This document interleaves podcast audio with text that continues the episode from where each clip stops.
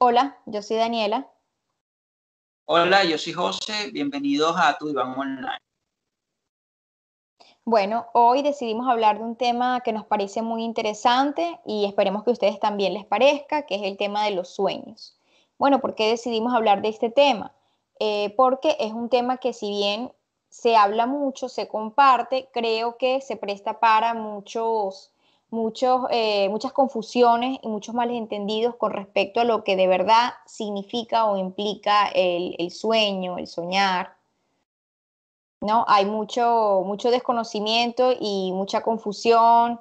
Eh, se, considera que los sueños son eh, mensajes divinos o que se pueden comprender o analizar a partir de un libro en el que se busca las imágenes con las que se soñó y el significado está, sería el mismo para, cualquier persona, ¿no?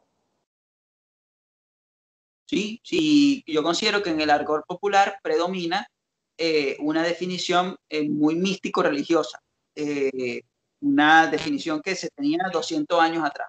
es esta de los mensajes, esta de las respuestas de, de, cosas que están por venir, eh, y, bueno, nuestra intención ahorita es reunirnos y explicar cómo desde la, de la psicología, del psicoanálisis, de la neurociencia se entiende este tema de, de los sueños. O sea, creo que el, significado más eh, compartido es entender a los sueños como eh, premonitorios, ¿no? en el que se incluyen eh, personas que, fallecieron y que se aparecen en el sueño para darnos un mensaje sobre lo que sería nuestro futuro. Por eso el sueño a veces puede, puede dar mucho miedo, porque es como una, algo que, aparece y que es incomprensible o, o, que es muy extraño.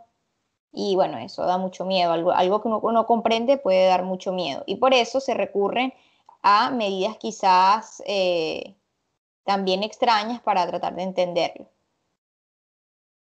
Sí. sí y, los sueños tienen algo también característico que es que dejan en la mente la sensación de que son algo profundo. Porque cuando uno sueña, uno tiene un deceso de los niveles de serotonina. Y cuando eso ocurre, las cosas que pasan en ese momento uno siente que son profundas o trascendentales. Por eso a un deprimido cualquier palabra puede, tiene un peso mayor que una persona no está deprimida por la deficiencia de, serotonina. Entonces, eh, cuando uno sueña, eso baja. Y por eso crea la sensación de que algo muy profundo, algo eh, eh, casi que extraordinario acaba de suceder. Mucha gente tiene esa sensación con respecto a los sueños. Y eso incrementa la interpretación de que, bueno, es un mensaje divino, un mensaje de un muerto, un mensaje de un Dios, eh, es algo que va a pasar, ¿no? Y hay hasta rituales compulsivos con los sueños. Gente que si sueña algo, entonces se persigna o no lo cuenta para que no se haga cierto, ¿no? Eh, el tema del sueño. Generalmente porque se piensa que, que, lo que se sueña es algo que, que va a pasar. Eh, la gente tiende a hacer eso, o, o no lo cuenta para que no se cumpla, o lo cuenta como para que los otros tomen medidas preventivas si aparecieron en el sueño para que se cuiden de eso malo que les puede pasar que, con lo que soñaron. Exactamente. Ahora, eh, ¿qué, es un sueño? O sea, ¿qué, cómo definimos un sueño así? Eh, el sueño es una respuesta que aparece cuando dormimos y es parte de una función biológica, de hecho. Eh, cuando dormimos hay una fase del sueño que se llama movimientos oculares rápidos, que es que nuestro cuerpo está paralizado, nuestro cuerpo está hipotónico, sin, posibilidad de moverse, pero nuestra actividad cerebral está como cuando estamos despiertos, pero con una característica. La parte de la razón, de la lógica, del juicio, está hipofuncional, no está funcionando como suele funcionar. De hecho, en muchos casos podemos decir que está bloqueada. Y la parte de las emociones está activa, incluso más activa que cuando estamos despiertos. Entonces, eso favorece que hayan todas estas manifestaciones eh, bizarras, eh, sin sentido, eh, temerosas, angustiantes, de deseos profundos que allí aparecen durante el sueño. Otra cosa que pasa durante el sueño es que eh, no, no, lo solemos recordar. No solemos recordar el sueño en su totalidad, pedazos, o, son por lo general cosas que no logramos explicar eh, racionalmente, porque no tienen un sentido racional. Y que cuando estamos durmiendo, otro neurotransmisor que era noradrenalina decrece y eso favorece a la memoria. Entonces, los sueños no se recuerdan tampoco por eso. Entonces, cuando estamos despiertos, eso genera aún más la dificultad de saber qué es lo que está pasando con esto, con este material onírico, es lo que uno llama el sueño, material onírico, con eso que se soñó. Eh, lo que decía José, eh, sería interesante enlazarlo con eh, cómo entiende el psicoanálisis a los sueños. Desde el psicoanálisis, la interpretación o el análisis de los sueños es un elemento fundamental para el trabajo terapéutico. Y el sueño, desde el psicoanálisis, implica una manifestación del inconsciente. En otras palabras, una representación de nuestros deseos inconscientes. Eh, y por qué desde el psicoanálisis se explica que el sueño se recuerde de manera parcial, que el sueño es una representación de nuestros deseos inconscientes o de, aspectos, de contenidos inconscientes de nosotros, pero como no eh, desde la conciencia, cuando ya estamos en la vigilia, no podemos eh, permitirnos, ¿ok? Recordar esos aspectos de nosotros, porque, bueno, no nos pueden resultar angustiantes, hay unos aspectos, ¿ok? Unos, unas, eh, unos mecanismos que se generan en el sueño para no recordarlos tal cual como son. O sea, para transformarlos, para disfrazarlos de una manera para protegernos de ese contenido que puede ser muy angustiante. ¿Ok? Entonces, ¿qué pasa? Que el sueño, eh, para que nosotros lo recordemos, eh, tiene que encubrirse, ¿ok? y para que, para que se encubra, ¿ok? Porque ese deseo inconsciente no puede mostrarse tal cual como es, hay distintas transformaciones o disfraces por los que pasa el contenido del sueño. Entonces, el sueño va a tener un contenido latente, que es el que no recordamos, que es el como el sentido real del sueño, y un contenido manifiesto del sueño, que es ese relato que nosotros recordamos y que lo contamos. Ya ese relato que nosotros contamos o que recordamos es el contenido manifiesto. Ya eso está encubierto. Recordamos no es realmente eh, el, contenido latente. ¿Ok?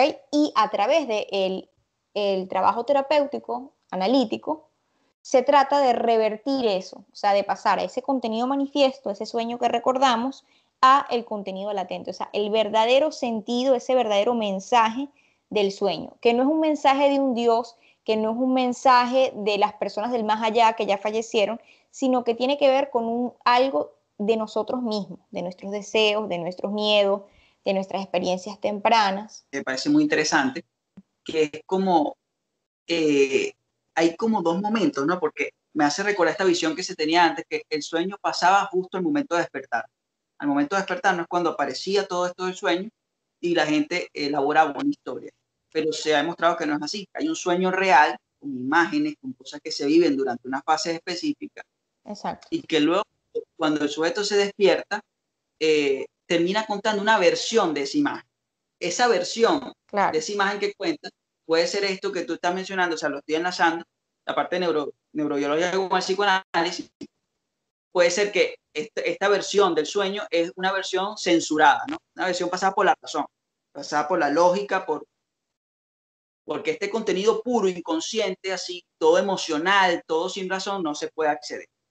Entonces, sí, eh, cuando alguien comenta un sueño, es una versión de lo que realmente soñó y de lo que puede recordar y de lo que agrega durante la conciencia. Porque uno empieza a agregar la lógica, ¿no? Se dice, no, yo abrí la puerta, entonces salí y estaba en la playa, pero, claro, para darle un sentido de entrada, ¿no? Porque si no es, o sea, no, no tiene, no tiene Claro, porque es que realmente el sueño son imágenes, son solamente imágenes y es uno el que une esas imágenes y le agrega la palabra. Por eso, y, y, e, exacto, cuenta una historia. Y esas lagunas, ese, ese, ese, recuerdo como vago que se tiene del sueño, uno también lo va llenando. Por eso que también el sueño, al final cuando se cuenta, es, está transformado. Eso, eso no es realmente el sueño, ¿no? Sí, y, nuestro trabajo también es entender qué, qué, es lo que está pasando allí, en esa historia que, que, cuenta el sujeto, ¿no? Eh, no es que simplemente vamos a, como a ser detectives de que lo que realmente soñó, porque eso nunca se va a saber realmente, pero sí intentar, eh, bueno, darle un sentido en, en, la terapia con lo que está pasando al sujeto, porque los sueños, biológicamente, lo que se está estudiando es que la función es solucionar problemas. Los sueños aparecen para solucionar problemas que están en nosotros, problemas que no podemos resolver por medio de la razón y durante el sueño se buscan otras alternativas, otras vistas. Se han hecho estudios. Entonces, claro, eso también aplica a los psicológicos, a los problemas infantiles, a los problemas de relaciones, a todas estas cosas.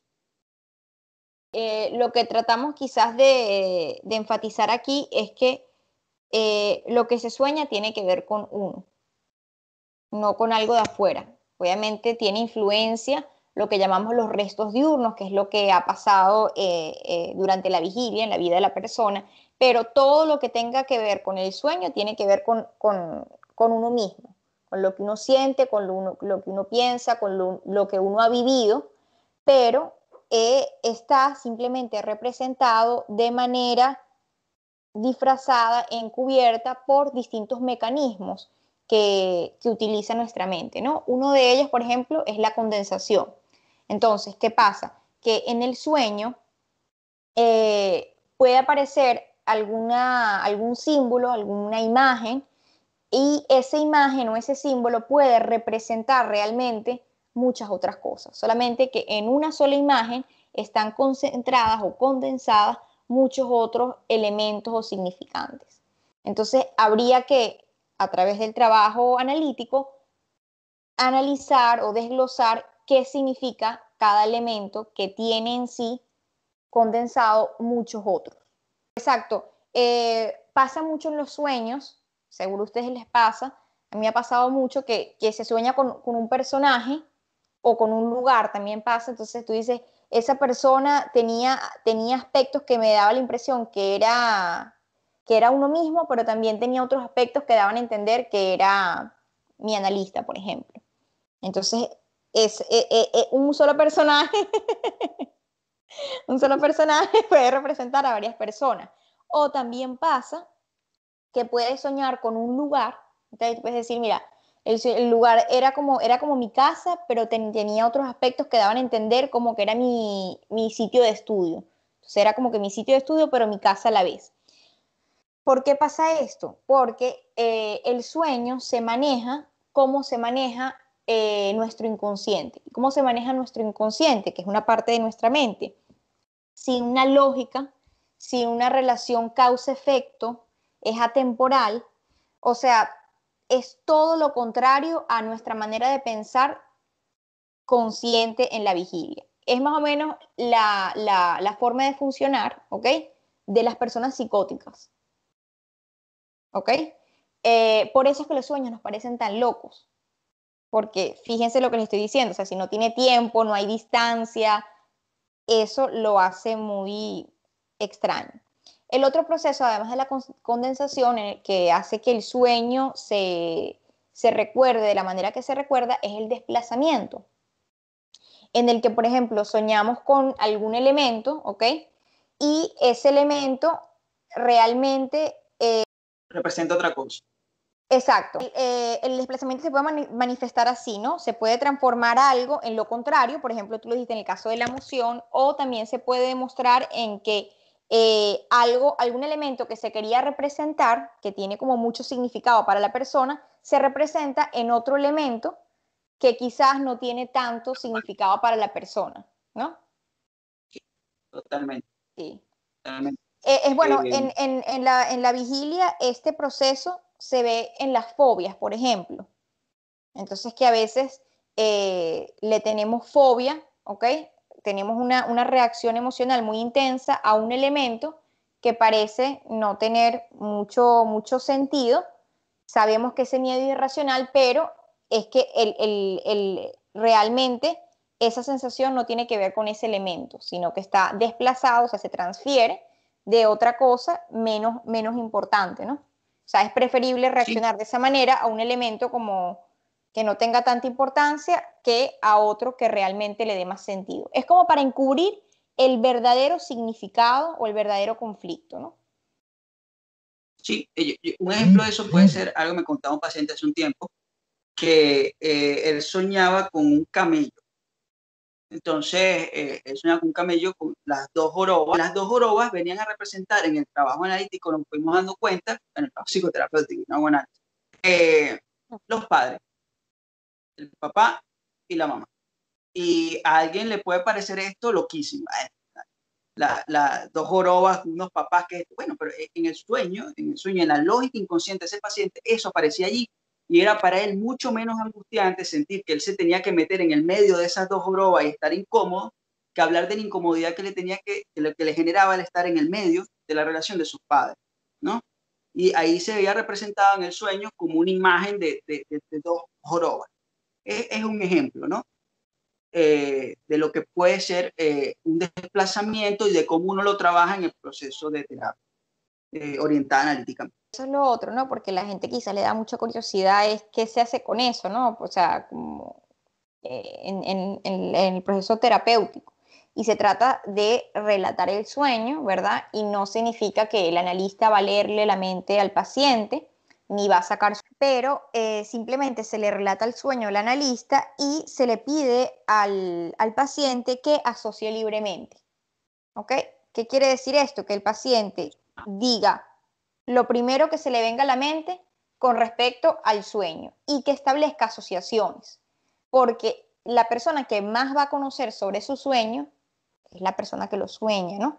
O sea, es él el que va a encontrar o él o ella va a encontrarle el sentido a eso que sueña a partir de hablar, establecer asociaciones y el analista va a estar ahí como el traductor, el traductor de eso que trae el paciente. Y, bueno, se puede encontrar cosas muy interesantes, pero todo eso que traiga del sueño y que se vaya eh, desmenuzando tiene que ver con el paciente. No importa los personajes con los que haya soñado, Pueden ser personajes históricos del pasado, del presente, del futuro, eh, personajes que parece que no, de los que se desconoce, todos tienen que ver con, con esa persona. Sí, sí. Eh, y eh, nosotros hacemos mucho énfasis en que eso tiene que ver con uno mismo, porque es increíble la, la, la noción que hay del sueño de que es un mensaje del más allá, que es algo que le dice un familiar muerto, que es algo que le dice una, un Dios o que es una persona que tiene una cierta sensibilidad que puede percibir cosas que otros no. Pero eso realmente lo que se ha demostrado es que no es así y que con el tema de las predicciones basta con que usted pegue uno o dos. Tú puedes tener 45 años soñando, pero en tus 45 años de sueño tú dijiste dos cosas que sucedieron por casualidad y ya listo eres, tienes un don especial, ¿no? Y que también, ¿qué pasa? Como los sueños son tan eh, abstractos, uno puede decir, no, yo soñé que dos gigantes se caían, sí, las torres gemelas. Él predijo las torres gemelas, ¿sabes? porque es fácil hacer ese tipo de, claro. de, de, de asociación. Entonces, eh, eh, ¿por, qué, ¿por, qué, hablamos de esta forma? Porque, bueno, porque es, es, importante empezar a poner la mirada sobre uno mismo muchas veces. ¿Qué tiene que ver con uno? Que este sueño tiene que ver con, con, con aspectos inconscientes de esta persona. Que hay claro. un problema no resuelto. Uh -huh. Claro, o sea, es interesante si, si le ponemos mayor atención a, a recordar eh, lo que soñamos, son mensajes que tienen que ver con lo que nos pasa a nosotros. Entonces, por eso es importante prestarle atención. Porque los sueños también tienen mucho que ver con nuestras memorias, con cosas que vivimos, con cosas que vemos, con cosas que tienen una significancia para nosotros claro, con nuestros miedos, con nuestros deseos, pero está encubierto. Entonces a veces la gente se queda con que esto es lo que soñé, que es lo que les digo, lo que recuerdan y lo que ustedes relatan no es el sueño real, ya eso está transformado, hay un trabajo de sueño que se dio, que es el que, que lo que da como resultado lo que llamamos el contenido manifiesto.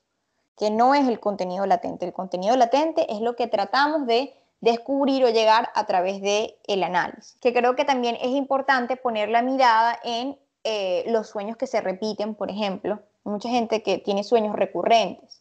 También los sueños que eh, terminan en pesadillas o, sueños que, angustian mucho. Eh, creo que tiene especial importancia prestarle atención a eso. El valor de pesadilla se lo da uno. O sea, es un sueño, pero uno le da pesadilla porque el contenido que aparece allí da miedo. Da miedo. Entonces, esos son por lo general los sueños que la gente se eh, hace más rituales compulsivos para no decir, para ocultar, para transmutado y cancelado, ¿no? Eh, eh, pero, pero es un sueño, ¿no? O sea, no, no, no es que es porque es una pesadilla, entonces es especial y ese sí es un mensaje. Es un sueño también. Claro, y creo que a medida que vamos comprendiendo más de, nuestra mente, de cómo funciona, que tenemos una, parte inconsciente y una parte consciente, eso eh, hace que reduzca el miedo y lo que aumente sea el interés en conocer más lo que le pasa a uno y tratar de comprender y establecer asociaciones más que relegar eso a algo externo. Sí, que, es que el comportamiento que hay con el sueño es el comportamiento que hay en general con lo que tiene que ver con la psicología, ¿no? Es como esto mental, esto me parece raro, angustiante, no lo entiendo, entonces la explicación que le doy está afuera, es, una brujería que me echaron, es, un mensaje divino, es un familiar que no está que me está queriendo decir algo, ¿no? Entonces, claro, este tipo de manejo les evita la angustia de verse, de trabajar que tiene que ver con uno, pero no resuelve realmente nada. Eso es como echar la basura bajo la alfombra. Y llega un momento que la basura se acumula. no se puede esconder. Y aunque no la quieras ver y la quieras arrinconar, porque la vas acumulando, ya no, ya no vas a poder esconderla. Y va a empezar a salir por, por cualquier huequito, por más que tapes, ¿no? Por más que tapes. Claro es que después de haber escuchado como este abre boca de, lo que implican los sueños, de tratar de, más que tenerles miedo o pensar que ustedes van a predecir lo que va a pasar y asustarse o emocionarse por lo que sueñan, que traten de entender que es un recurso que pueden utilizar para conocer un poco más de lo que pasa en su mundo interno, que a veces creemos que es algo oscuro, negro, que está muy alejado de, de nuestro conocimiento y tiene que, eh, tenemos que encontrar ese sentido a través de un libro de significado de sueños que aplica para todo el mundo. Y no, no es así.